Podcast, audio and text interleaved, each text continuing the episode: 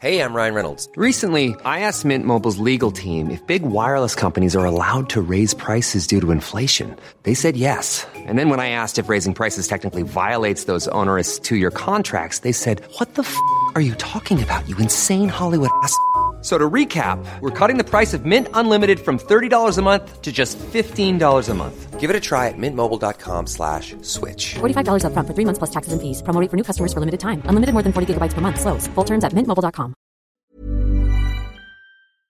Hey guys, Ryan Sprague here. As you all know, the Somewhere in the Skies podcast is always free to consume, but it isn't free to create. That's why I've started the Somewhere in the Skies Patreon campaign. On a monthly basis, you give what you think the show is worth. You'll be helping the show continue, grow, and to be something truly communal. And remember, there are rewards for each level of contribution, and the list is only growing. So please, help Somewhere in the Skies now by becoming a patron. To contribute and to learn more, visit www.patreon.com backslash somewhere skies. Thank you for your support. And now, on with the show.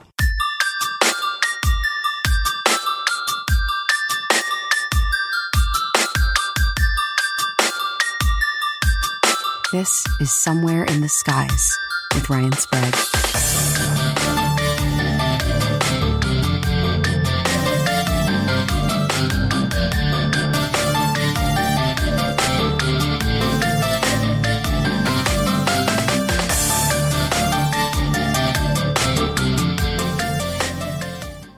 UFOs are often seen moving silently in the dead of night, piercing through darkness, attempting to tell us something. What that something may be remains elusive.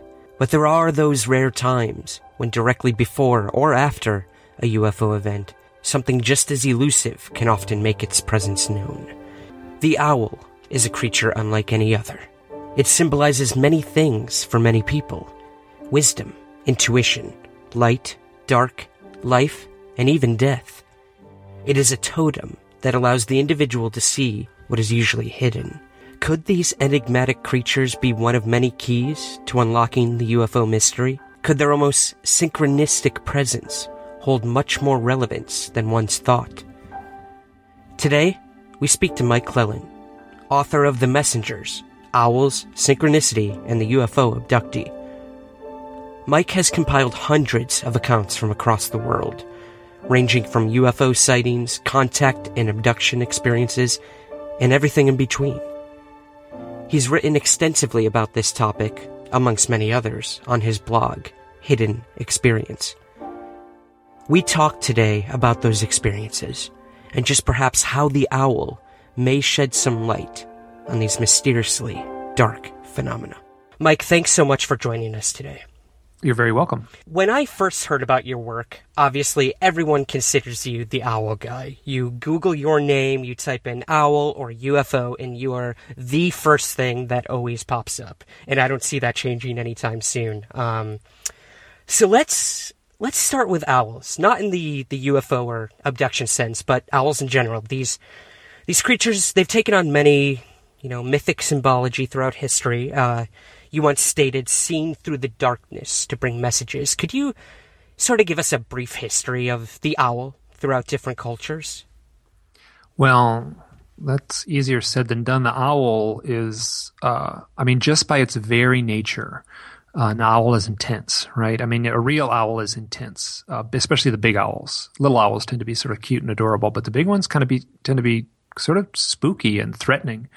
Um, so, you know, we're dealing with an animal that is that has a presence. People recognize that. I'm convinced that the that um, that the cave dwellers of our ancient ancestors, if they walked out and saw an owl, would have the same visceral reaction that we do now, which is one of I almost want to say, I mean, there's something, you know, threatening about about an owl. They're they're not. Uh, I mean, they have these huge eyes, and they have uh, this eerie stare, and I think that just translates into something that that taps into us at a deep level. So, um, so that's sort of the starting point. You know, just you know, straight up owls are intense looking.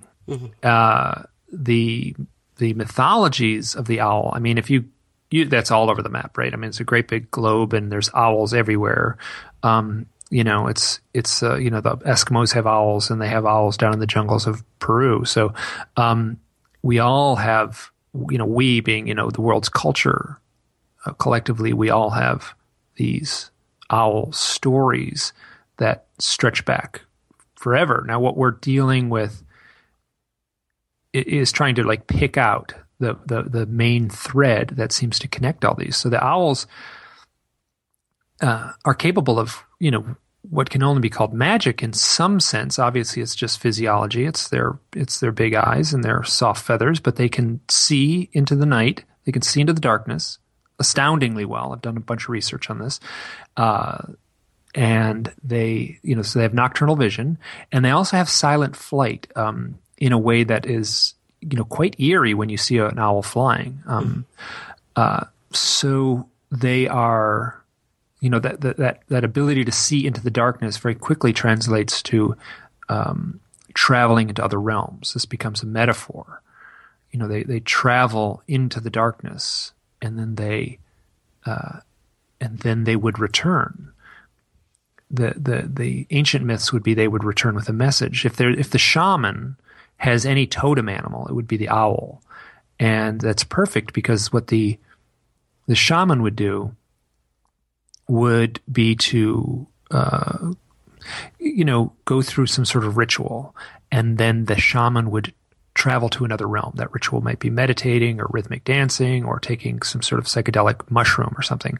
But the shaman would, you know, travel to another realm metaphorically. Mm-hmm. Obviously, they're just sitting in their hut when they do it or wherever they are.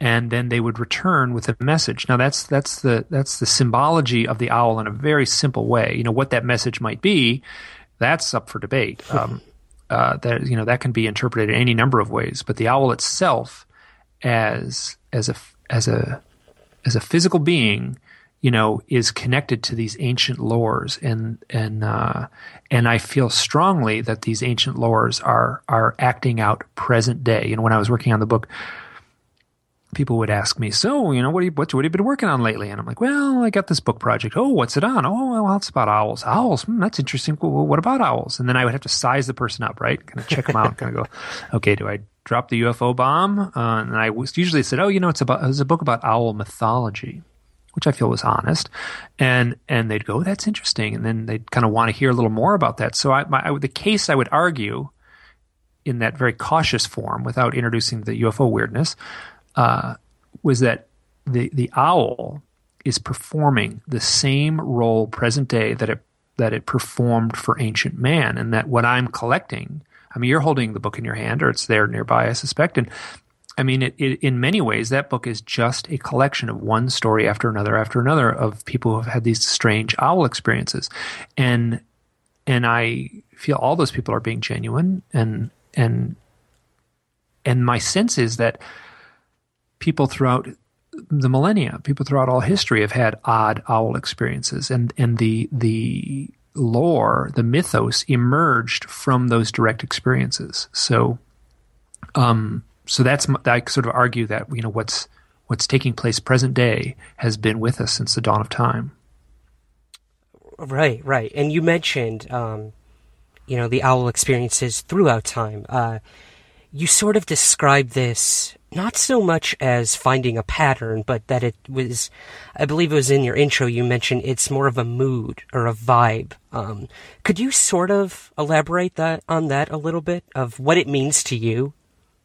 Well, yeah, I mean, so you, you know, like if you know, this is owls or UFOs. We're still on owls. We're we're doing owls. Okay, yeah, we're still we on owls. Okay, definitely so owls, go yeah, deep so, into UFOs. You know, like I feel like I'm an like I'm an artist and an illustrator rather than a than a scientist or a or a academic, right? right? So I'm I'm working off my gut, you know. So so you hear two stories back to back, right? Mm-hmm.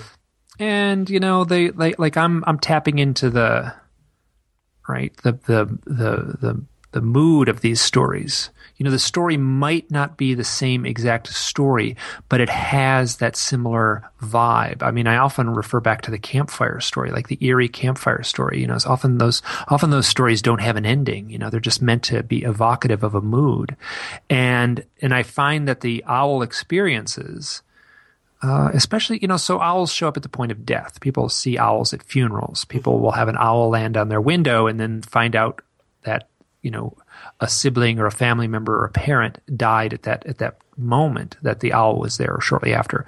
So owls are you know on a very that that's very common the the, the death imagery and the um, the connection with the passing on, especially of a loved one. So, uh, and that's right interwoven into the mystique and folklore and mythology of the owls. So, you know, you might hear two stories, and an academic may say, well, you know, I put this on the spreadsheet and I check this box here and I check this box here, and you look at the columns, they don't line up, so they're not the same story. You know, I don't know why you're comparing and contrasting these two stories. And I'm like, no, no, but these stories have a similar tenor. You know, there's a flavor to them. It's like saying, you know, uh, how to you know like two forms of music might come from you know two different sections of the of the of the uh, record store. But you know there's a there's a similarity to the music. Uh, and that's that's not up to a you don't have to catalog that and and and dissect it with the eyes of a scientist. You sort of have to step back and do it at an intuitive level. Um, yeah, I mean, relating to that, uh, you mentioned in the book about the allure of vowels in uh, in cinema or media, and I know you and I, on occasion, have contacted one another when we've seen owls in movies or uh, in the background of things. Um, what do you think this means in terms of uh, the way art or uh, I guess Hollywood or show business, what does it mean to them when you see these symbols in the movies, or does it take on many different forms? Well, you know, I mean, that's, I mean, that's, you have a haunted house movie, right? And then, you, you know, the person approaches the haunted house and there's an owl hooting in the distance, right? You just hear the hear it on the soundtrack. It's, you know, there's no one had to plan that out. You know, it wasn't like a conspiracy of, of, of people trying to indoctrinate, you know, the, the populace. That was just the guy in the editing room who went and got a stock bit of audio footage or audio uh, of, of an owl hooting and just overlaid it into the movie. Uh, now, that's so this is happening when it's 20th century 21st century you know owls are showing up in in spooky you know the like little kids have uh you know owl decorations that show up in their elementary school thumbtack to the bulletin board on halloween. You know this is happening present day. Now you go back i mean the bible has owls in it.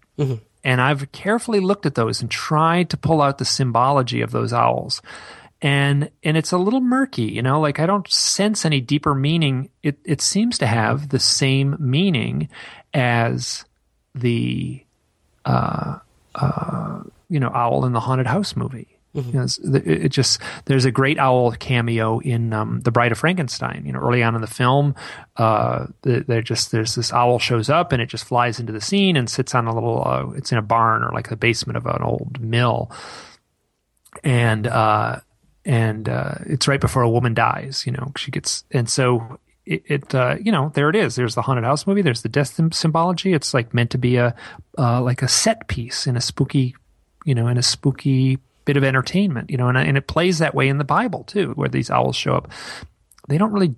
They're not really there symbolizing anything. They're not really key to the story. They're sort of used as a set piece. People will talk about how barren the desert is, and they say it's a place of owls, which is, you know, that's um, that's like how spooky the forest is. It's a it's a place of owls. That's the haunted house version. So, you know, I think that that so this is this is over two thousand years. This is the, the owl has had the same lore. Right. And I think that I think the the darkness meant a whole that meant something totally different in the era before the electric light. Yeah.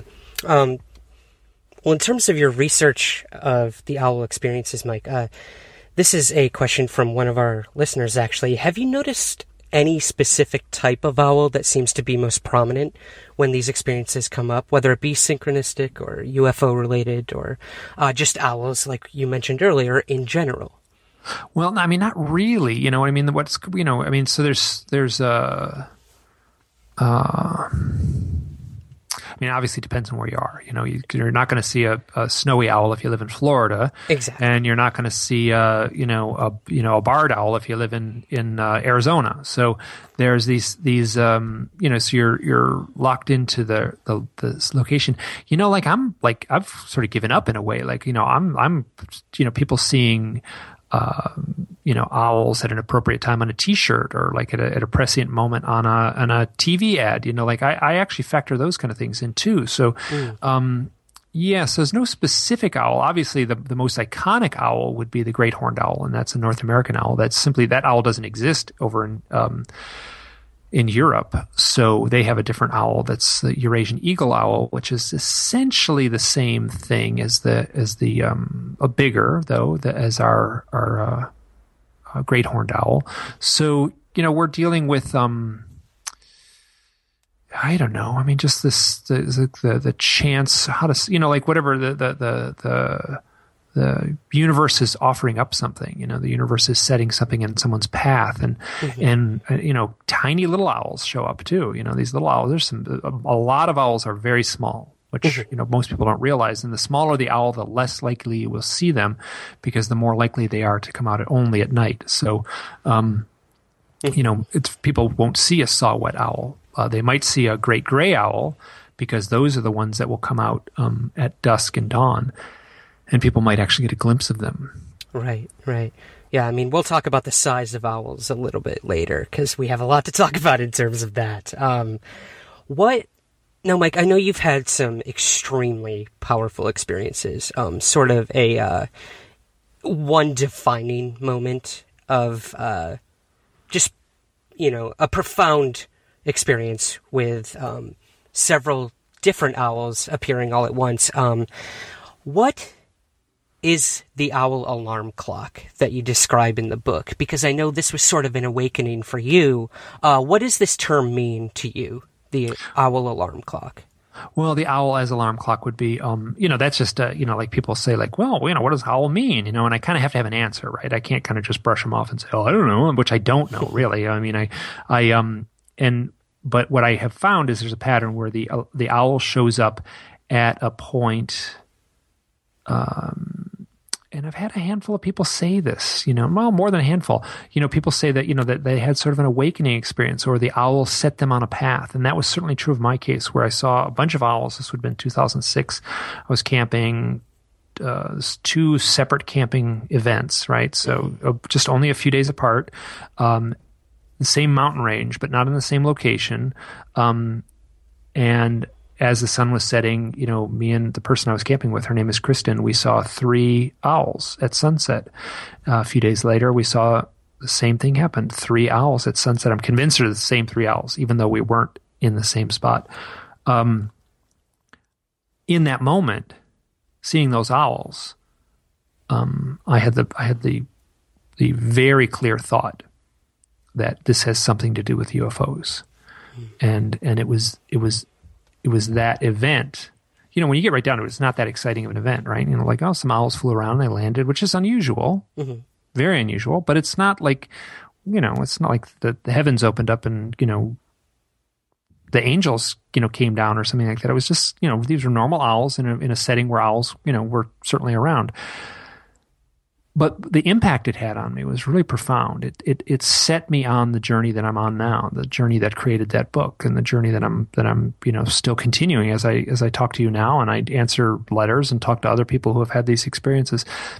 Uh, so I mean, an you know, very simply, an alarm clock wakes you up, right? So so if someone's asleep, you know, just uh, you know, nudging them may not wake them and shaking them, you know, may not wake them either. So if someone's really asleep, uh, you send in the owls, and that's kind of my sense. And, and it would have to be for a specific reason. Like for, sp- it seems like the owls are connected to something, and, and it's it's a little elusive what they're connected to, and and they may be one one way to look at it is the owl may be the totem of the trans of a transformative process, right? So the change. So from being asleep to being awake would be a change, and not in the you know whatever getting up in the morning kind of thing. I'm talking at a more deep spiritual level, being awake to a deeper reality, and uh, and that's that's what the owl resonates mm-hmm. for me after after sort of wallowing in this research for all these years. Right, and I know you personally struggled for a long time with. Uh, several experiences you had uh, involving possible contact um, with UFO occupants, uh, UFOs in general, and do you? So you sort of consider this uh, this event of 2006 with the owls a culmination of um, of that it's somehow connected. Is that am I? Am I sort yeah, yeah. I mean, up until that point, I had been completely denying these events. I mean, if I told the events, they they sound exactly like what anyone who's ever read a UFO abduction book. Mm-hmm. You know, the the you missing time, seeing aliens in the you know out a window in a yard, uh, you know, seeing UFOs at close range. You know, so I had these experiences growing up, and well into my and one event took place in my 30s, or as I was 30 years old, and um, and I managed to just deny all that. I just push it all away and just ignore it and deny it. But I'll have to say, at the same time, that stuff was bubbling over, a little pressure cooker. You know, like the was just set on simmer and slowly, slowly, slowly got hotter and hotter. And there came a point when um, there was sort of a crack in the dam, and that was the, the the owls were that crack in the dam. And after that, the dam burst, Right. and I and I set off on my own journey of self exploration, where I really said, you know, like I'm gonna I'm going to figure this out. I didn't figure it out. Um, I, I'm I'm uh, just as baffled in a way now as I was at any point along the thing. But I do feel like I'm. Uh, I feel like I've got a clearer sense of what of who I am in all this. In this, in the sense that you know it. Uh, you know, like I, I feel that the events that I described and, and denied, I'm no longer denying. I feel those really happened, and, the, and the, the, the implication is exactly what they appear to be. Right. A huge step for any experiencer, I can only imagine. Um, so where, where in the grand scheme of things does synchronicity play into this? You know, being the second, you know, sort of subtitle of the book. Um, could you briefly go over what, what synchronicity is, um, where the term sort of came from, and how it leads into, uh, into the whole owl connection? Well, synchronicity is a term that was coined by Carl Jung, and I think in the 1920s he was uh, was coined due to a series of uh, experiences that he had in conjunction with a physicist named Wolfgang Pauli. Um, the uh, the simplest definition of synchronicity would be a coincidence that is meaningful to the observer, and you know there's there's run of the mill coincidences, right? And stuff's going to happen all the time, you know. But there's coincidences that take on a deeper, meaningful aspect. And um, oftentimes it's very difficult to explain those to people. It's sort of like explaining a dream, you know, like, oh my God, this thing happened, and right then this happened. And then you try to explain it, and it's so subjective that that you, that the people just kind of roll their eyes and can't follow you. And um, and I recognize that that's almost inherent in what a synchronicity might you know be. It's it's meant for the individual. Uh, um, I spoke with a friend of mine. This is going back a few years ago, and I kind of was on my high horse, and I'd been doing a bunch of research. And it's one of the questions I ask, you know, people who've had the UFO contact experience or UFO abductees or whatever term you want to use, experiencers. I would say, um, hey, so what what about synchronicities? Do you have synchronicities in your life? And they usually just roll their eyes, like in like the like like it's like you know, it's like trying to ask a fish if it, if it ever experiences water. Um, so, you know, I, I said, you know, like, um, so I said to my friend, I said, you know, I, I, people have the UFO contact experience. They have more synchronicities than than the normal folks, than Joe Normal. she looked at me and she rolled her eyes and she said, you know, anyone on a spiritual path will have more synchronicities. And immediately I recognized she was right. And you know, the next step, the next, you know, if that's the case, then UFO abduction is a spiritual path. And so I kind of equate UFO abduction as a spiritual path. I mean, UFO, I earlier I said the owl is the totem animal of the transformative experience. And I mean, you know, transformative experience can be a shamanic initiation. It can be uh, a powerful meditation. It can be a near death experience or it can be death itself. I mean, and, and I also will argue that, you know, the, the UFO contact experience is transformative by its nature, by its intent. It is, it transforms the individual. Not right away, maybe over decades, maybe over a lifetime, but the individual will be transformed. And, but this synchronicity would be just, uh, I mean, and it's also, you know, people use that, overuse that word a lot, and I'm sure I do too. Um, you know, sometimes people will say like, "Oh my God, I had a dream, and I dreamed in the dream that that that uh, you know, I was going to see an owl on the ride to work today, and I did see an owl. Isn't that a powerful synchronicity?" And like, well, that's it's technically not a synchronicity; it's a premonition. so those are different. So synchronicity is when uh, you know there's a there's a coincidence.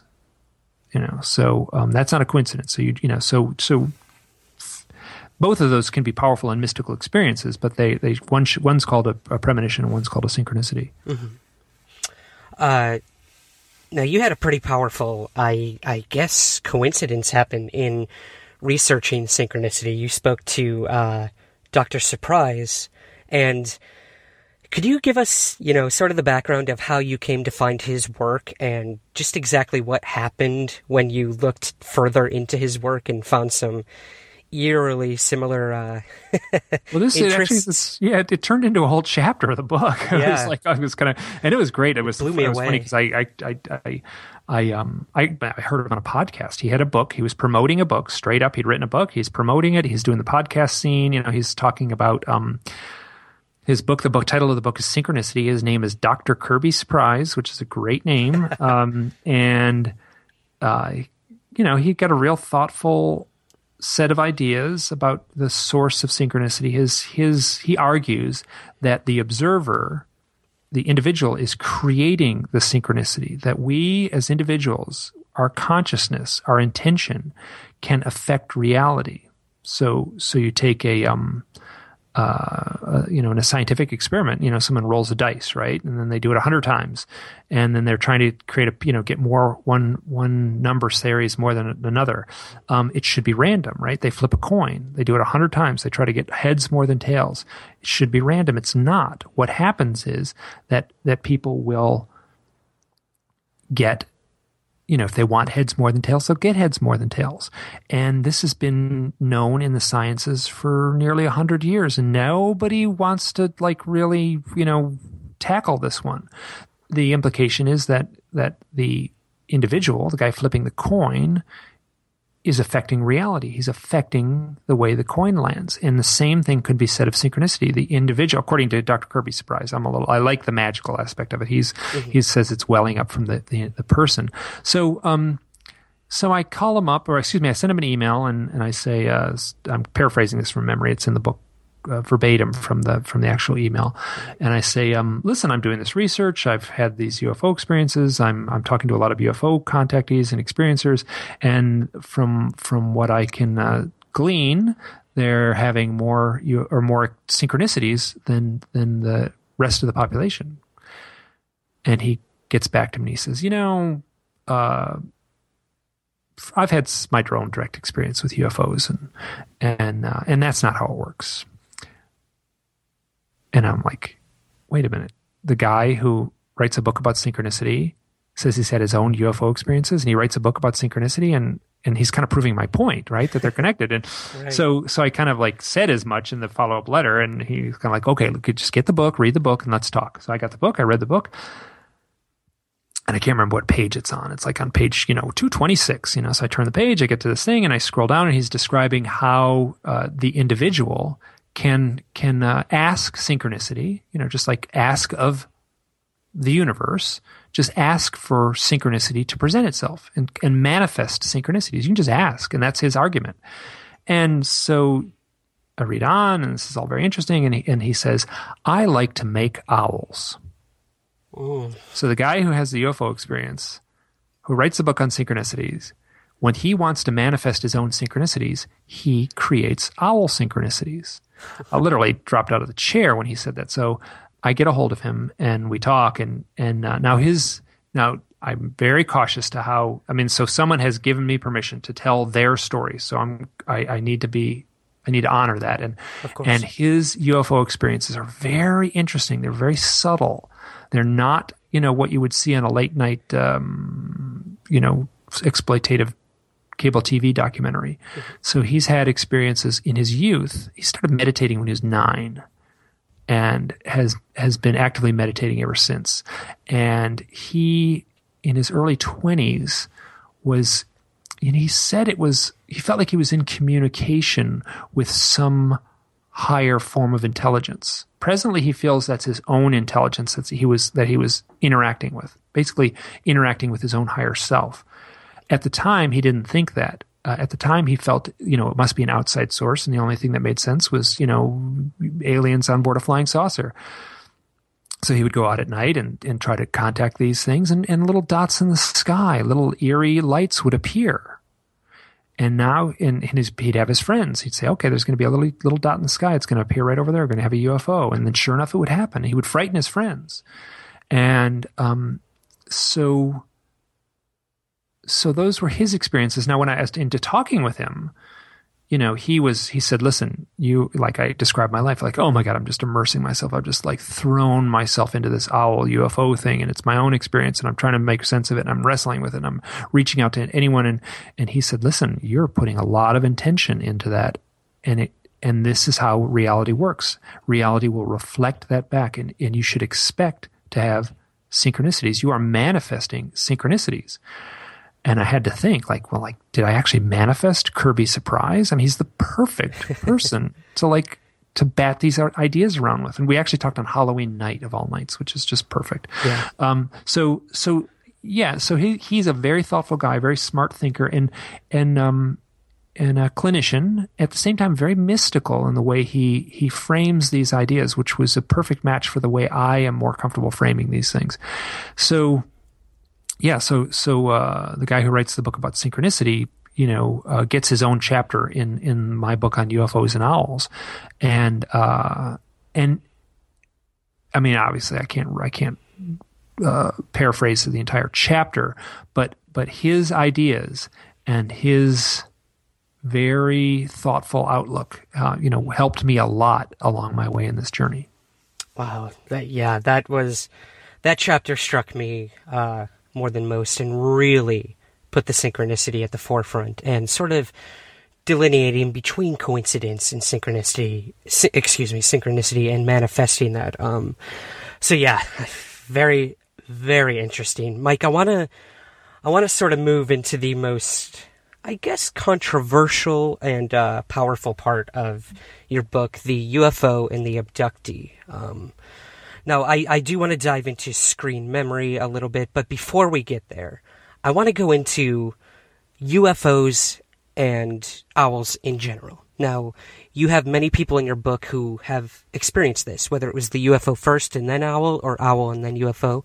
Could you briefly touch on that? Um, the can the physical, you know, tangible reality of the UFO and the owl. Ugh, I wish I could sum this up succinctly. You know, like I, I, there was someone at a conference and she kind of said, like, you know, I was at this, I saw your talk. It was called UFOs and Owls. I had no idea where you were going to go. This didn't make any sense to me. She had no idea what she was getting into. Mm-hmm. And then afterwards, she said, "Oh, you did a nice job of summing it up." And it's like, well, it took me like two hours. Um, but uh, so the, the there is no easy answer. So mm-hmm. so what I have so after my experience in 2006, started looking into this. I just got shameless. I would just pick up the phone and call people, and and people who had you know contact experiences. Uh, I would just figure out a way to get a hold of them and talk to them. And now, one of the questions I asked everyone, like everyone, researcher, experiencer, you know, like, have you ever had any odd experiences with owls? Now, it's not 100%, but it's enough that there's a, a defined palpable pattern that shows up. So I ask the question, have you ever had any odd experiences with owls? They'll say, you know, it's funny you should ask. No one's ever asked that before. And I did have this really strange experience. And, you know, sometimes it's as subtle as, um, there's a woman named Nadine Lalich, and she's a, a, a, an abductee, uh, very outspoken and clear about her experiences uh, very level headed. Be a great. She's a great spokesman for the whole cause. She's she, you know so. She said, "You know, that's funny. You should ask. You know, no one's really asked me that, but there was a time when I was living in this apartment." And she was, you could just tell she was kind of like, well, this is odd. I was living in this apartment and it was right at the time I was having a lot of contact experiences and there was always an owl outside the house and outside the window. And I would come home from work and there'd be an owl. I mean, a big owl would be right on the branch, right by the door when I came home.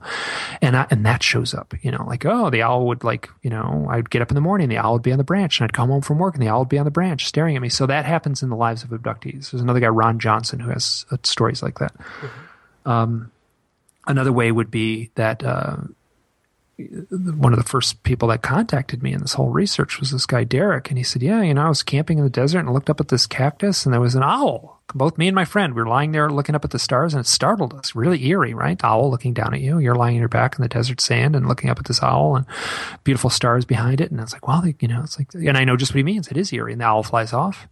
Moments later, a triangle UFO floats past them very silently and it's hugging the natural terrain of the landscape in this very eerie way. They're in this canyon.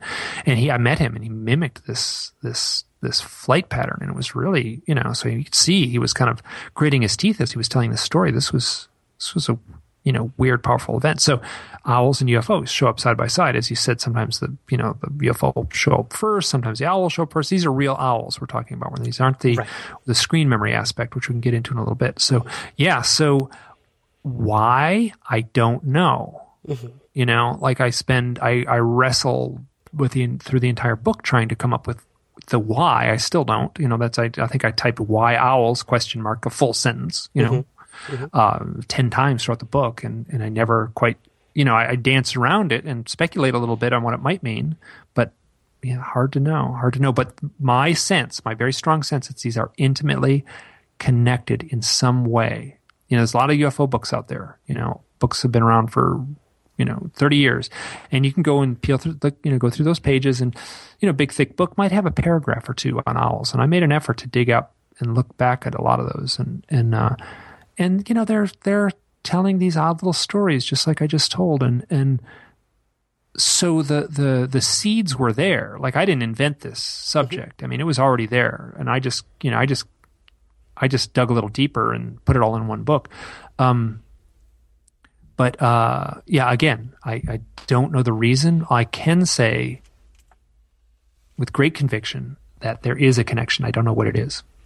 Yeah I mean and you make very uh, you know, startling connections between, you know, a silent bird in flight and a silent object in flight, whether it's triangular, saucer shaped, uh, so that was very interesting. And I know, and you like, know what else happens a lot? Yeah. I'll do it. I'll probably do it before the, the talk is up. Yeah. Is, I mean, they're both three letters. I cannot tell you how many times I, I typed them wrong. Oh, good You know, point. you're working on this book and I wanted to type owl and I would type UFO, right? Interchangeable. Yeah. yeah they're, I mean, it's like it was just interchangeable in a way that they became, they blurred together. Yeah. Oh, that's very interesting. I never even thought about that one. Um, well, yeah, you say, you know, there throughout UFO literature, there there's always that one or two paragraph, and you sort of brush past it. Um, but I know that one individual in particular was the first to comment on your blog about that. Um, would you mind telling us a little bit about that? Uh, one of the preeminent writers on the UFO. You're talking about Whitley? Abductee, yeah, literature. Whitley Strieber. Yes. Yeah. Okay. So Whitley, this is interesting. So I, I just spoke with Whitley. Mm-hmm. Um, on he did it. He I was interviewed on his show, and and uh, oh my god, he was so complimentary. I was a little bit like whatever. Someone said he could hear me blushing on the over the over the. Uh, but um, uh, so his he had an so if you get the book the most important abduction book in the history of the subject is uh, is communion hands down absolutely um you know some people and will there's all kinds of whatever is people some people don't buy it and some people are, are like anyway so i, I trust the guy mm-hmm. uh, he said the, the, if anything is his problem if his anything's working against whitley strieber it's his own skill at writing he writes so beautifully that you're holding this book in your hand and like is this fiction is this real it's like it's so i mean he's like he's a he's a you know uh, on a scale of he's an A plus writer mm-hmm. in a field that doesn't have that very often. So um, uh, very early on in the book, he has he describes what we would now just call a nighttime bedroom visitation, an abduction. Maybe he doesn't like he doesn't use that word. Right. Um, I do. I just use it just because that's the vocabulary word we're we're saddled with. You know, mm-hmm. I don't like it, but that's the one that gets used a lot, and I'm so I'll just. So he describes a, a bedroom visitation on uh, Chris the day after Christmas in 1985. Um, the next morning, he he actually felt there was an owl flying around the house. There was an owl in the house, which seemed impossible. His wife was like, uh, "Oh, there's no wasn't any owl in the house last night. All the windows are closed. It's wintertime." And then he said, "Okay, so the only thing it could be was the owl out the window, and it would have come through that window." I know it. And they went over to the window and he looked and there was fresh snow and there was no footprints on the windowsill. Hmm. Or on the, you know, so the snow had fallen a few days before. So if there was an owl on that windowsill, there should have been some evidence, and there wasn't. And and when he saw that, he knew something far stranger had occurred than than just a physical owl. So somehow this memory of an owl was implanted in his mind, and that um, that in the research circles in, in is referred to as the screen memory, which is bandied about and is very commonplace. And what what will happen is people will tell stories of driving down a lonely road at night and they turn a corner and there's a great big tall four foot tall owl standing in the middle of the road. And they'll pull their car right up to it and the owl will be above the hood of the car staring in at their windshield. Now there's no such thing as a four foot tall owl they don't get that tall. There's no there's no owl in the world that could stand on the road no matter how small your car is and then stare over the hood at you. Uh, so they're seeing something else. That the implication being that they're seeing a gray alien that has somehow used a psychic projection, some sort of hypnotic uh, mask, and then they they they the the observer, quite probably the abductee, doesn't see a gray alien with big black eyes. They see a owl with big penetrating eyes. Um, and that shows up in the literature over and over again. I, I, I did a chapter on screen memories, and I actually tried to. I did it early in the book, and I wanted to get past it because, you know, that once you wrap your mind around what the screen memory might be and how it's used, you know, what I was more interested in was was not that, but the the stranger aspect of the real owl. Like, why are these real owls showing up? So, No, and you said, Mike, I mean, you know, being that it may be a quote unquote fallible screen memory, that the biggest owls often get to what? Two, three feet maybe? Well, Is if you look at the straight in reality? straight Google research, is 33 inches, the biggest owl I've ever found Okay. wr- written in in you know in you know is size 33 inches, and that's that's um, uh, in flight uh, nose to tail, so that's not standing. Okay.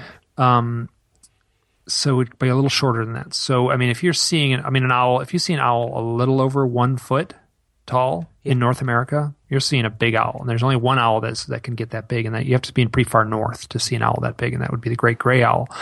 Um, and that, uh, you know, I mean, that's not going to be that big. In no way could it be four foot tall.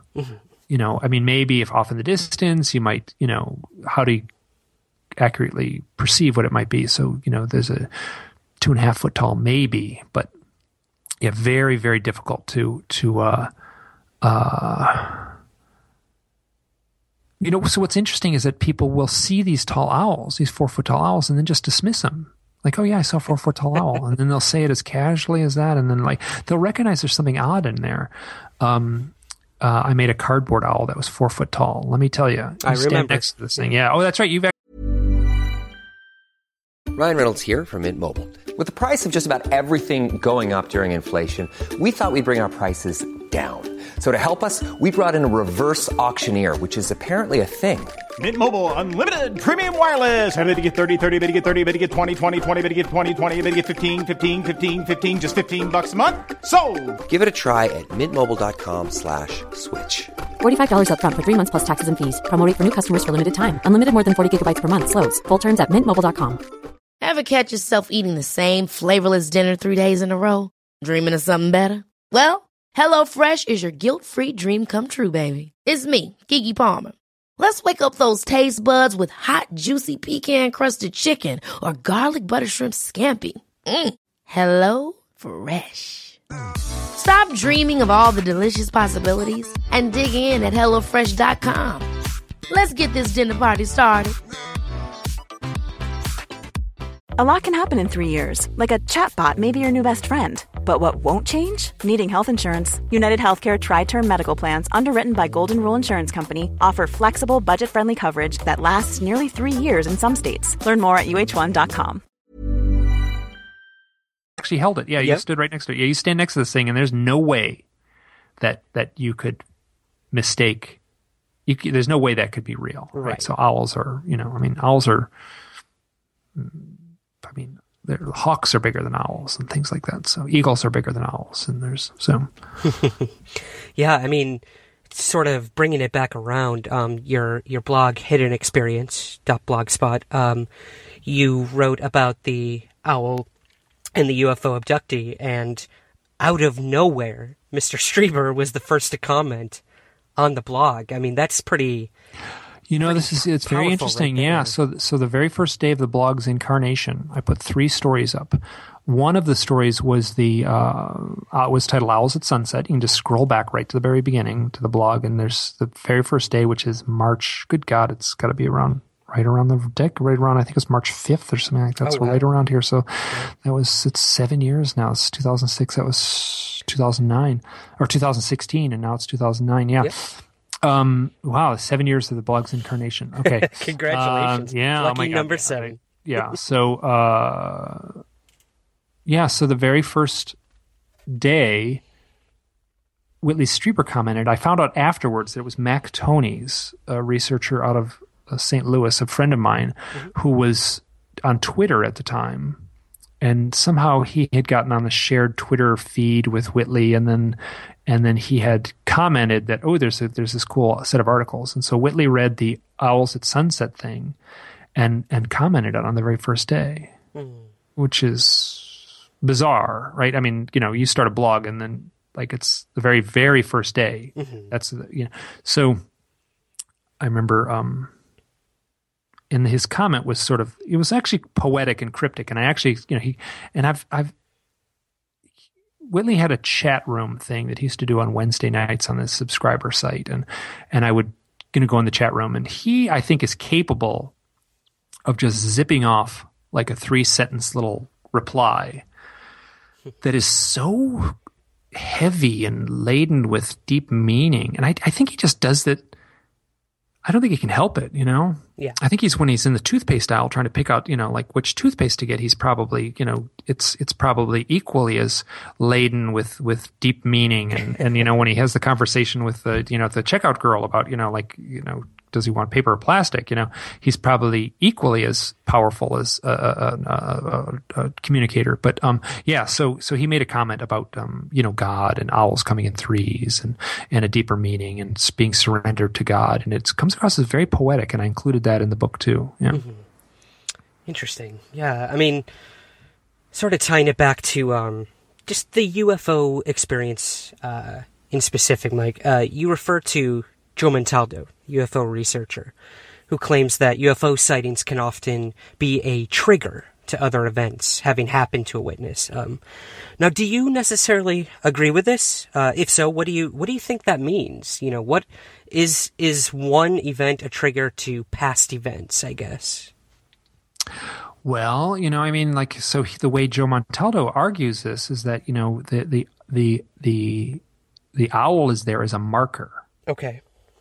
Right? So so the owl is marking the occasion, and so if you have a an event, right? You're driving down the road at night, and then suddenly, uh, you know, something weird happens. You see a great big owl, and then, uh, you know, the uh, you know, later you might use that owl. It's like you know, there was that night I saw the owl. There was something unusual about that night. You may that may be the starting point for your own self examination. Um, now, uh, so he says that these he basically he basically argues that that the, like he says, ET doesn't need to to to make himself known, right? He, he can do everything using complete stealth. The the the flying saucers can be completely cloaked, and no one ever needs to see them. The the techniques of of uh, mind control and erasing someone's memory can be so perfect and so streamlined and so complete that no one ever needs to see the the uh, the the aliens. So if they're being seen, it is because they want to be seen. Now I don't know if that's necessarily true or not, but that's his argument. Um, so so his sense is if they if we're if we're remembering an owl, people are seeing an owl and remembering an owl, it is happening for a reason. They want that memory to be in place for some reason. He senses it's to to trigger uh, a later form of examination, self examination, or to as a marker of like the point when when an event may have occurred. Mm. Interesting. Now, would this would this connect to what you consider the maybe people? Well, the maybe people is it's actually sort of a so um, you know, you talk to these folks, you know, you, are like, oh gosh, so what happened? Well, I was out, you know, I was like, you know, camping in the desert and I saw this, this owl and then I saw this UFO and then the UFO flew over and like, it's like, okay, well, that's interesting. And then you kind of listen to their story. It's like, what do you think you've ever had? Do you think you've ever been abducted? And I'll say, I'll ask it straight out and they'll say, oh no, nope, never been abducted. Not, not me, never happened. Then you'll talk to them for a little while and they'll have other odd stories. And they'll say, you know, I had a spiritual awakening. Or they'll say, um, you know, I, I had uh, these vivid dreams that, that played out like contact events. Now, none of that is proof, right? Mm-hmm. So I can't, I, so my sense is that there's a, there's a, there's a lesser tier on the ladder, one rung down from abductee. People are still influenced, seemingly influenced by some outside force, but they don't have that pop culture experience of being taken on board a flying saucer and put on the table. You know, they, that that may never have happened, but still, these people are out there. They're playing a role. And then you talk to these people deeper, and then they're like, "What do you do?" Oh, like, "Oh, I'm a Reiki therapist," or you know, they do, or like, "Oh, I'm an artist." You know, they they have these. Oh, you know, there's these things that seem to show up in the research, and for some reason, don't maybe it's just me that I'm like drawing these people in. But the Reiki therapy thing is out of control. I mean, it feels like you know half the people I talk to are Reiki therapists who've had these experiences. So, so the maybe people are the like like like if someone doesn't say they're if someone said like if they don't say they're a UFO abductee, it ain't my job to, to call them that. You know, like that's up to them. And um, I might suspect as much and I would even argue that some percentage, perhaps yeah, perhaps a high percentage of the people in the book that I call maybe people are actually experiencers, abductees that simply don't remember their contact experience. But without without doing the proper research and without you know i mean i would just how would i how would you prove that you can't you know right. so so i'm i'm left with this sense that there's a there's a um there's a there's a a lesser rung in the ladder, but still these people are are they've experienced something. Mm-hmm. No, I know you personally haven't uh, chosen to take the hypnotic regression approach. Oh, I have. I've tried it a few times. You have? Okay. Oh yeah, yeah. Three times I've tried it on for for uh, the contact experience stuff, and and each time um unsuccessful. Once with Leo oh, Sprinkle, okay. once with Barbara Lamb, and once with Bud Hopkins. So. Oh, wow. Um, now, do you see this as a viable option for many experiencers? Do you do you think it is of value and uh, and actually works to you know, bring these experiences forward? I, I guess what I'm asking I, is, I do you exactly see it as a healthy way of um, dealing with these experiences? You know, my sense is you should probably exhaust other avenues first. Okay. Before jumping on the hypnotherapist couch.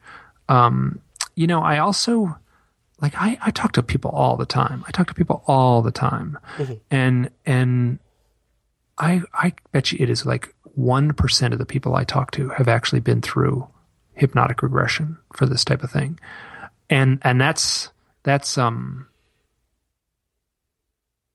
you know that's that's contrary to what the popular culture is. They think that everyone, you know, the, oh, the only reason you can ever, you know, there's people who would argue it. Jeff Ritzmann and and uh, Jeremy Vaeni would argue that it's the you know the the hypnotherapists who've who've polluted the pool uh, and and you know, given all these stories, my sense is, you know, like we don't need. I mean, like there's plenty of evidence out there. People have remembered all kinds of things without hypnosis. Right. I know um, Kathleen Marden's done a lot of research into that. You know. Yeah, yeah. People. So that's even Bud Hopkins kind of rolled his eyes and said, you know, a lot of people show up my office. You know, they don't need hypnosis. They got all kinds of conscious memory. They, we yeah. don't need to prove anything. Yeah. So so um uh you know it's a tool. I guess it can be used prudently and you know can be used irresponsibly uh, you know that's that's a subjective argument you know like which is you know how where on the continuum you know like one end is a responsible hypnotherapy and one end is is irresponsible hypnotherapy. I mean where in the line does it fall you know? I mean right.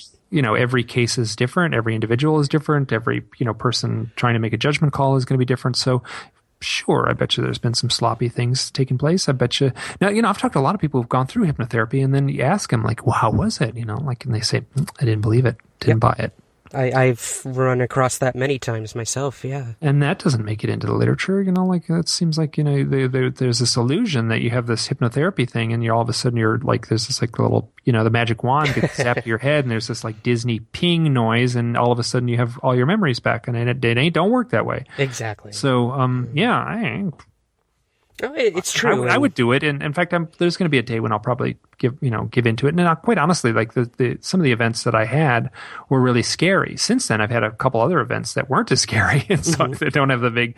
They like it's a little easier to like like oh I'll just investigate that that one because it's not as scary. That one over there that happened at night. It was super spooky and like yeah yeah yeah it freaked me out and I it's, it haunted me for years. And then I had this other thing back in March of 2013, and it's like you know that was kind of nice. It was kind of pleasant. You know, didn't have any there's no associated baggage to that one. You know, I don't have any. So Yeah.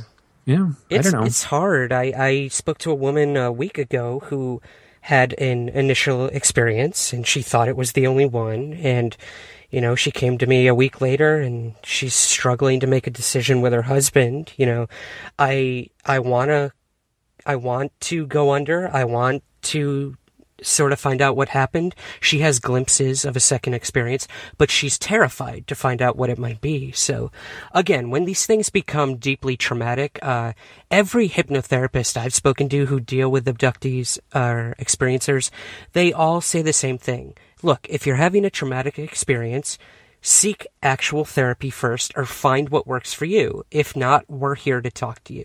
So, like you said, there's not this magic wand that brings everything to the surface. Um, every hypnotherapist I've spoken to is very responsible and they look out for the person first and foremost. So, um, yeah, yeah. as, I- as long yeah. as you're smart about it, I think, uh, yeah, I think it's definitely I mean, a viable option. Sure. Yeah. I mean, I, I went through a hypnotherapy session where it was a past life regression. It was very therapeutic, very therapeutic for some like emotional issues that you know may or may not be tied into this this other stuff. But um, you know, it was just this this story emerged of a life that I lived in the 1920s or the 19 teens. It was hard to pinpoint exactly, and you know, and it was I died under crappy circumstances, and you know that maybe the baggage from that previous life is like kind of lingering and causing problems in this life. Um, that said, you know, like I don't know if it actually happened. I do know that it was very therapeutic to go through the process of of examining this this set of hypnotically induced memories. They may are they real memories from a previous life? I have no idea. I, what I can say is that the that the uh, that the the result of the procedure was powerfully therapeutic. Now, while lying there on the this is in the in the hypnotherapist. Her name is um, Lorraine Flaherty, and she's out of uh, London while lying sitting there on her like recliner couch thing there, and and uh, you know she she addressed the UFO stuff. She said, "Okay, and we're going to talk about the UFO thing now." And I'm like, "Okay." It's like so, you know, what's what what what what does your higher self need to tell you? That's how she that's how she phrased it. She said, and my house, and like my answer was, this is real. This is really happening. It really happened. It's like, okay, now if you could ask the, like, so like, you know, and why is this happening? And my response was, because it's important. Hmm. And it was this little kind of thing where she would say, and why are they doing this? Why are they taking you? Because they have to you know, it wasn't, you know, it was so that my sense is that whatever's going on, and I'm whatever, like I could have been making this up or I don't know. So I don't have complete trust in it, you know, but it was, uh, you know, it painted something, you know, it wasn't like, you know, they're taking my sperm to make hybrids, you know, that kind of thing. It, it, That's not the answer I gave. The answer I gave was, you know, why are they here? The answer was, it's important. So I, I do recognize that there's a, there's something heavy about this experience. Right. And it's, you know, the continuing of the journey, you know, to find those answers, I would assume. Um, I, I know, Mike, you had an experience uh, outside your bedroom window with the, the quote unquote grays. Um, I wanted to ask you, because I know throughout the book you also spoke to others who have uh, come into contact with the grays, and they have this sense of. Uh, maybe the Oz factor or some sense of okay, I'm shutting down. You know, what what do you what do you perceive this as? You know, this calmness that comes over in such a uh, not calm moment, as it were. Well, yeah. So so I had a um, experience. This would have been in the winter of 92, 93, mm-hmm. uh, January or February of 93. I was living in rural Maine. I woke up in the middle of the night. There was a bright light shining in the bedroom window. I sat up in bed. I looked out the window, and there were five spindly gray aliens walking towards the house, and they were backlit by this bright light. Now, you know that's that's frightening, right? I should have freaked yeah. out. I should have got up. I should have locked the door. I should have grabbed a baseball bat, and um, but I didn't. I heard this calm voice in my head say, "Oh yes, they're here. Now is the time to put your head on the pillow and shut down."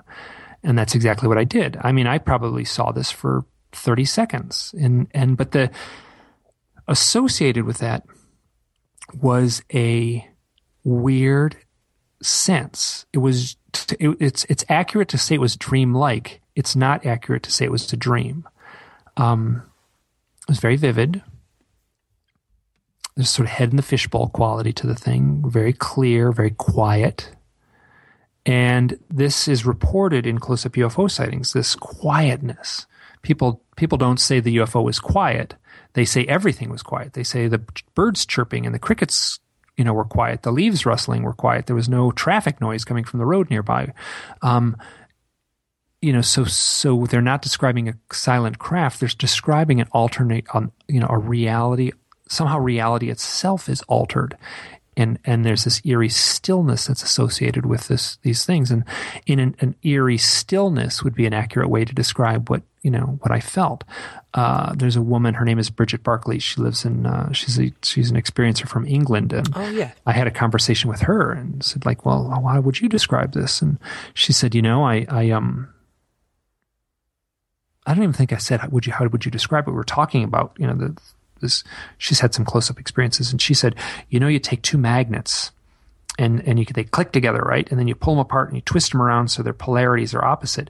And there's this kind of, you know, you try to push them together and there's kind of this warbling. I'm doing it with my hands right now. You can't see, obviously, but I'm pushing my hands together and they're kind of warbling a little bit and they can't quite click together. And there's this kind of undulating, distorted energy that's between the the magnets, right? Mm. You can you know exactly what I'm saying, right? Yep, yep, yep. So she says being close to the UFO is like being in between those magnets. Hmm. And when she said that, I was like, "Oh my gosh, I, you, I, you know, I know, I know, you, you know, I've experienced the same thing. That's perfect. That's perfect." Um, now, I've had that same experience four times total. Oh wow! So, in all of those were related to other experiences that that were connected to UFOs. One of them was a dream, uh, uh, and then the um, so I was quick, you know, at the time in 2000 and excuse me, 1993, and that winter, the next morning, I just got up and said, "Oh God, I had a vivid dream." Like, whoo! Never even bothered to go out and look in the snow to see if there's any footprints. Uh, why would I? It, it was impossible. It couldn't have happened. But um, I'll tell you the dream. So the dream, which I didn't put in the book, but I've written about it, and I did a little drawing of it too. So it's totally a dream. It's a dream. It's not like don't uh, don't think it's anything else. So and I and I feel like the dream was somehow projected into my psyche, like it was stage managed from some outside source. I feel this very strongly. Uh, I uh, visiting my brother. My brother says, "Hey, you know, like I'm doing this government work, and I probably I'm not supposed to talk about it and stuff like that. But you know, like, I got this thing. You'd probably be interested. Let's go in the garage. I want to show you this thing." So we walk in through his house, and we walk through the door in his kitchen, and go into his garage. The garage door's down, like the garage is all closed, and there's this little flying saucer, like propped up on on blocks on sawhorses, like right next to his car. I'm like, oh my God, then where did you get this? And it's like, eh, you know, some guy at work had a thing and he couldn't keep it. And so now I have it. You know, I'm like, oh my God, it's a flying saucer. How weird. he said, he said, yeah, but you can't get close to it or it distorts reality. I'm like, what? So I walked up to it, right? So as I approached it I got about five feet away, I felt that feeling that I felt the exact palpable feeling I tried to describe earlier. I'd back away and it would, it would go away and I'd walk towards it and it would come back and it was like a it was like a message being delivered to my through my subconscious to my waking self because the next morning I was immediately aware that like that I know exactly why I had that dream. That dream was to confirm that the the that that event in '93 was real. Mm-hmm. Uh, and it was funny in that the you know so I go back and forth a few times. And then my brother there's like the doors open on the flying saucer and it's dark inside. You can't really see much and it's small. It's not much bigger than a van or something. He's like yeah you know this problem. I can't get close to the thing because the weird distorted thing. But here's what I do. I take this camera and I put it on the end of a big stick and then I put it in the in the you know like he takes a little digital camera and puts it on a long selfie stick kind of thing and then puts it in the door in this dark room and, and takes pictures and that's when I woke up mm. um, now my brother does not have a UFO in his a flying saucer in his garage and never did uh, so uh, but um, but that that dream had a power to it, and it felt like a like a like a uh, oh, like it happened for a reason. Like it was um, reassuring mm-hmm. to me that mm-hmm. dream. Ah, yeah, that's that's a very interesting dream, and you may have ostensibly created the selfie stick. well, I'm not sure. I didn't. I'm, I'm not gaining any royalties from the selfie stick at this point. Not yet. It, know, so. Ah, wow. Um, I have a couple other listener questions here, Mike, if you don't mind, um, on the fly here. Um, in terms of the Greys, one of our listeners was wondering do you see any connection between the Greys and uh, if they are considered demonic in disguise, as they put it? Well, I mean, you know, I mean, who knows what demonic in disguise means, right? Very you know, good so point. someone has a UFO experience in like, you know,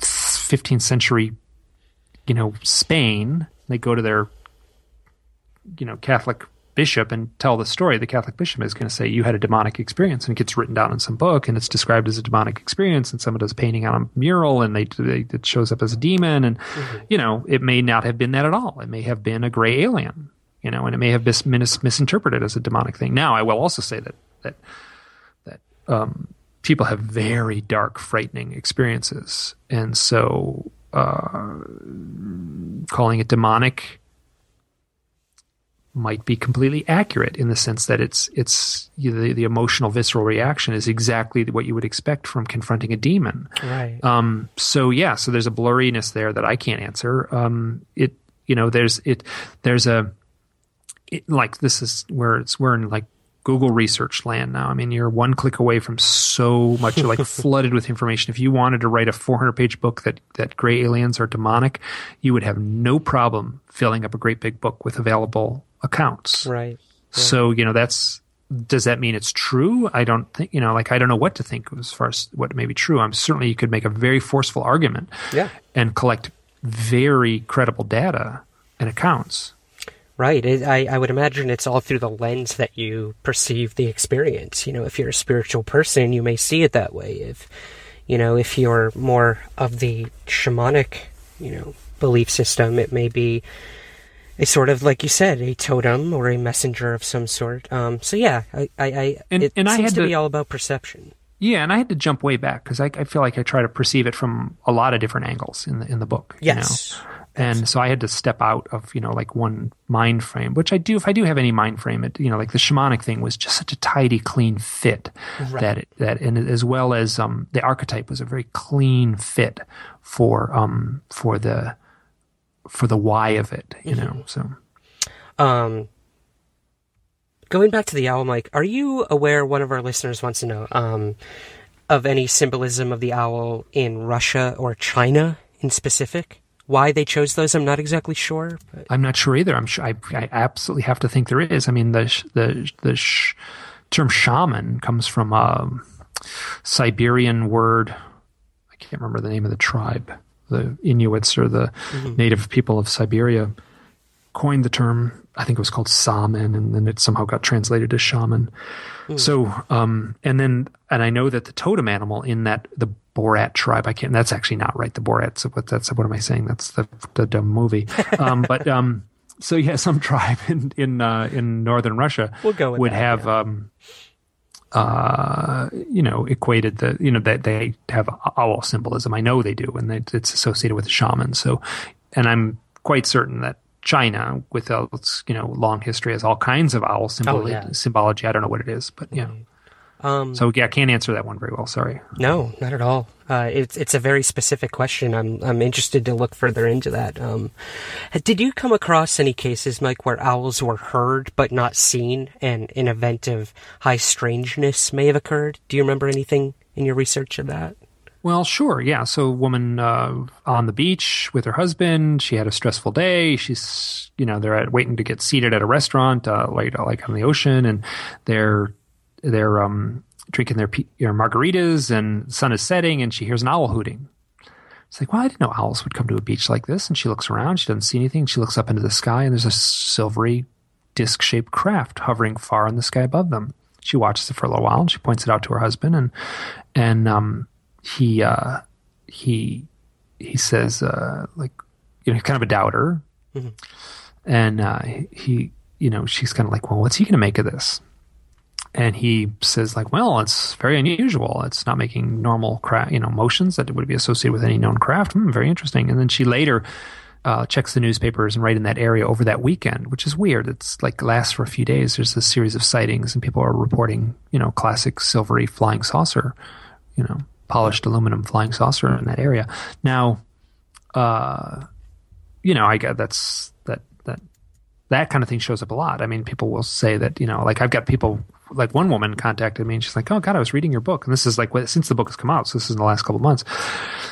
Like, oh, I was reading your book, and then I would, you know, I would uh, as soon as I'd lie in bed and I'd open the book, there'd be this hooting out the window, mm. and I'd close the book and the hooting would stop, and I'd open the book up and the hooting would start again, and then I would close the book and tell my husband, like, "Oh God, wake up, wake up! There's an owl right out the window, and I'm reading this owl book. Isn't that weird?" And like he would wake up, "Huh? What? What?" And there would be no hooting. Yeah. And so yeah, so yeah, the hooting you know, shows up you know, fair amount. Yeah, there's one person, a young guy I talked to who's had his own set of abduction experience, and he very clearly said, um, lying in bed, here's an owl hooting out his window. Bam! The next thing he knows, there's there's his bed is surrounded by gray aliens. Mm. They just appear. So uh, yeah, so I mean, the hooting is just as vital to the whole thing as the as seeing them themselves, you know. So right. Well, playing off of that, I mean, you looked a lot into the work of Lindy Tucker as well with the beeping owls and the UFO connection. Um, what can you tell us about that work being done? Yeah, yeah, yeah. Okay, so this is that's kind of a little bit of a long story, but uh, Lindy Tucker is a researcher. She's Canadian. She now lives in America. Um, but this is back in the 70s. She was having sightings around her house. And at the same time, she was hearing this beeping noise and uh, she went out and recorded this beeping noise in the presence of this flying craft. So she's got an audio recorder. She's with this other person. This guy's name is Christopher, which shows up a lot in the book. Don't ask me why. People named Chris show up a lot in the book, and which is like Christopher. The first five letters is Christ. So I mean, like, oh yeah. Like if you want a w- word heavy, you know, heavily laden with symbolism, that's it. so she goes out. She's she does an audio recording of this of this owl. Excuse me, of this UFO. There, I just did it. Of this UFO. Spoiler. And and uh, uh, and you can. I would put a link on your site. Go to beepingufos.com. It's okay. amazing. And then there's a little audio clips that she's she's put a whole bunch of them in a row. It's very interesting. And she has an excellent article that was published in the MUFON Journal in the late '90s. Very important to read that. So she did very straight analytical clinical research on what this may have been. Mm-hmm. Um, uh, this initial recording, I think it was 1976 in Orton, Ontario, uh, has this beeping noise. It sounds like a car backing up, very mechanical. Beep, beep, beep.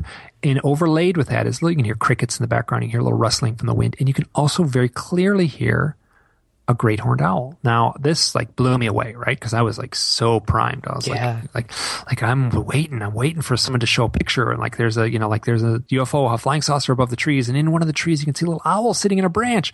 Um, I don't have that picture. I want that picture. I'm like waiting for it, but I do have this audio. I don't have it, but I mean, it's this audio exists, um, where it's an it's an owl overlaid with this odd beeping noise. Now things get weirder. Okay, so so the the in the oh, it's not Project Blue Book. I think it's the um, uh, I'm drawing a blank on that. One of the reports of the government, but the Condon report, Condon, Condon report that came out in the late '60s. Right. They um, they said uh, there's no you can't listen to anything.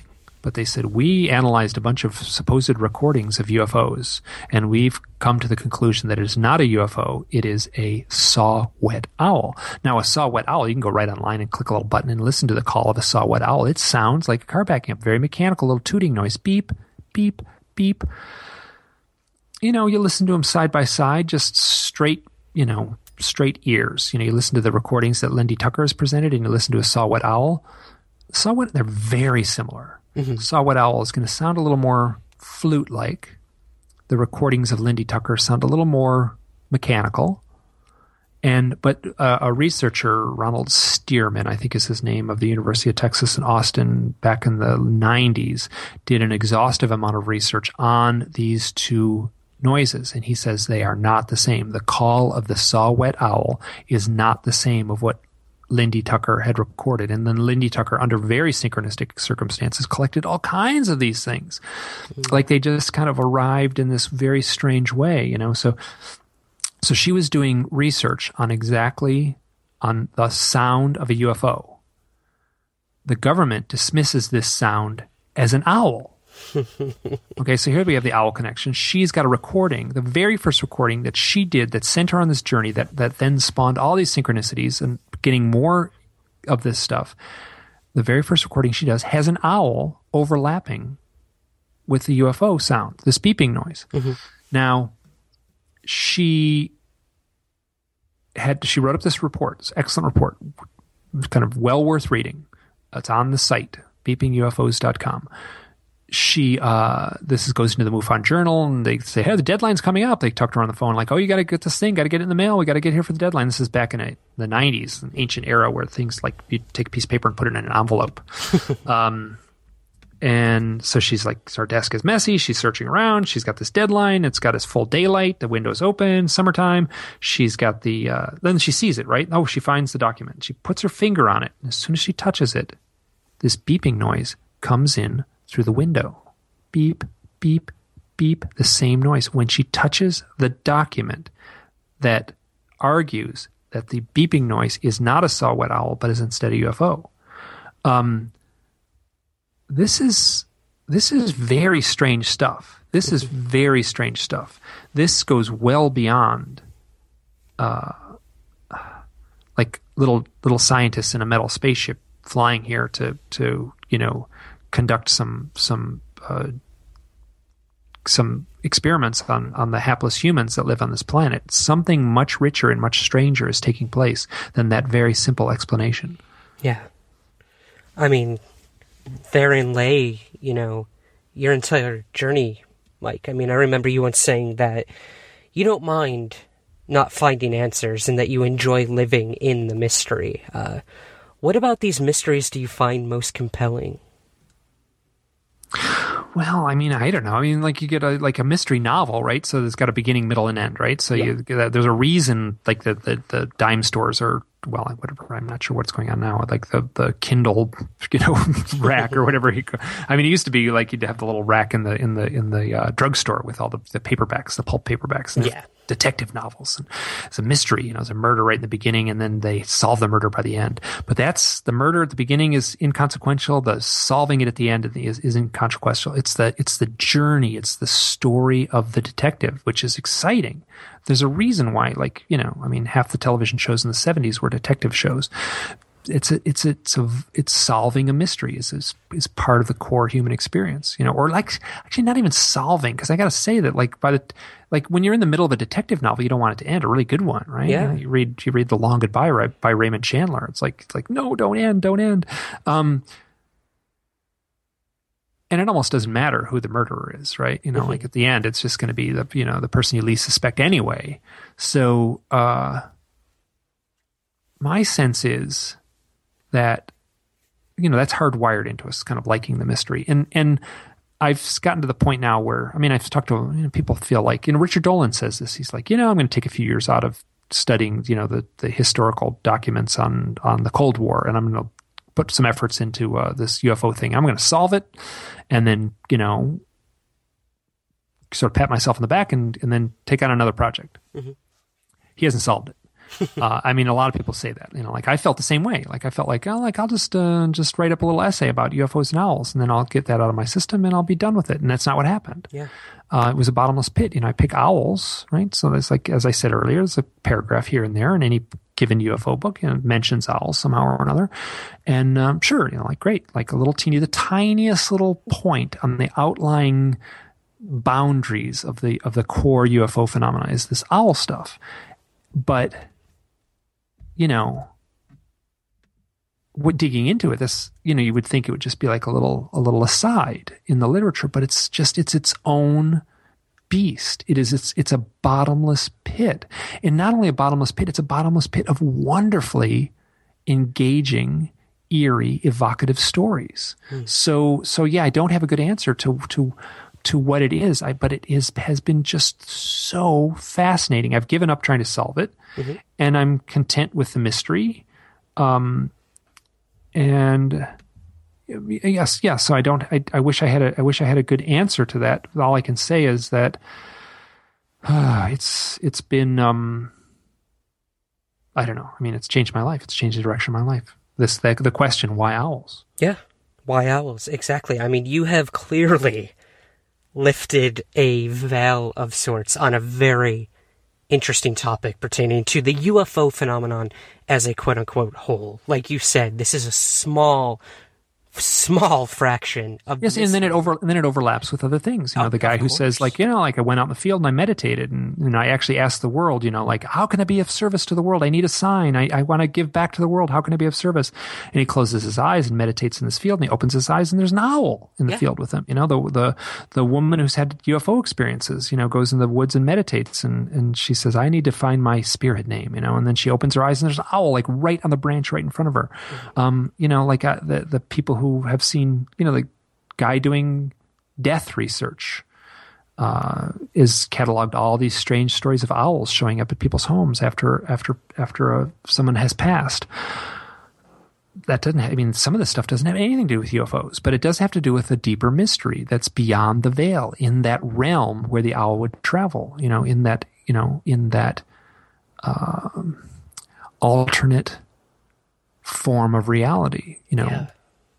So yeah, I, this this is it's been yes yes. So that was the, the, the you know the thing that sort of shook me up a little bit about this book was that you know like wow it did this is blurs right. There's not a delineated line, and the UFO thing doesn't stop at this one boundary. You step over the fence, and then the the the meditation thing begins. They they overlap.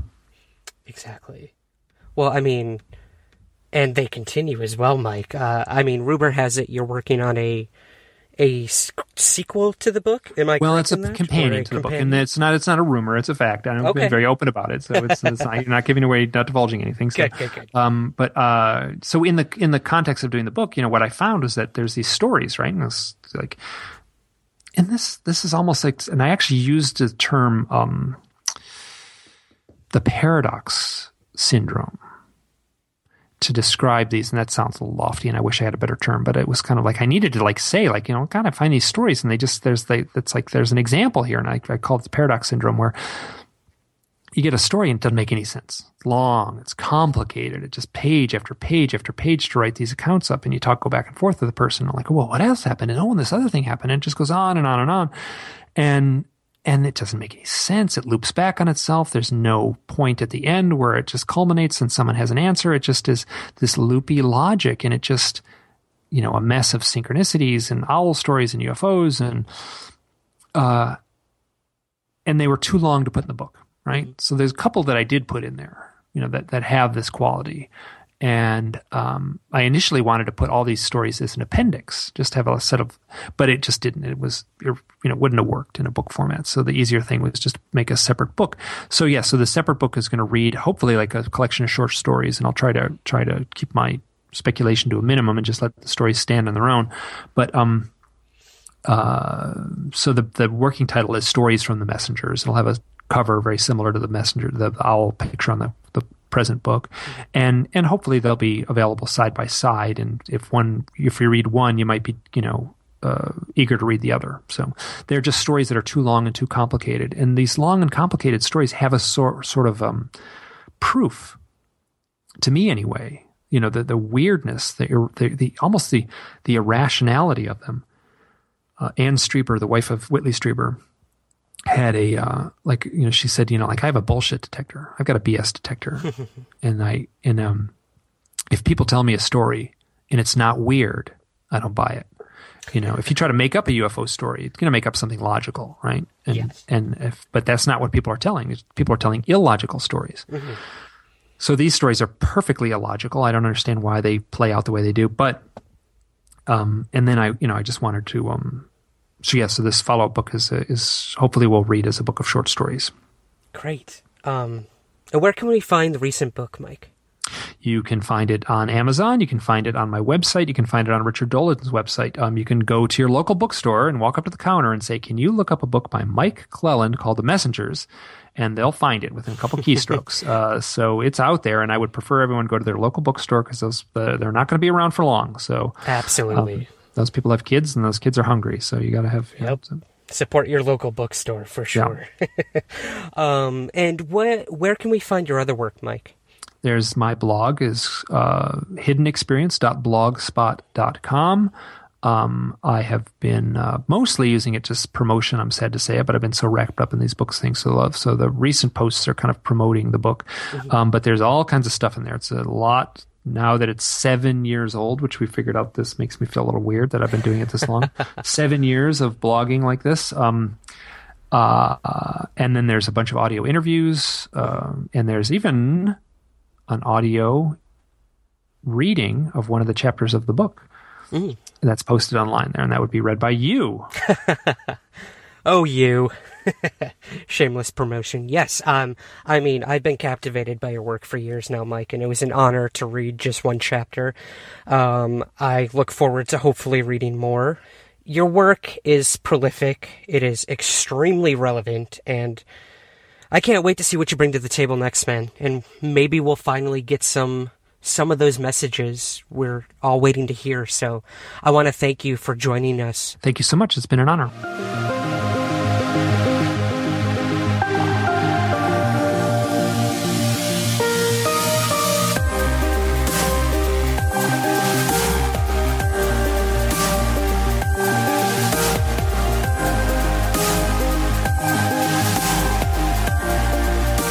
The Skies is produced by Third Kind Productions in association with Antica Productions and the Antica Podcast Network.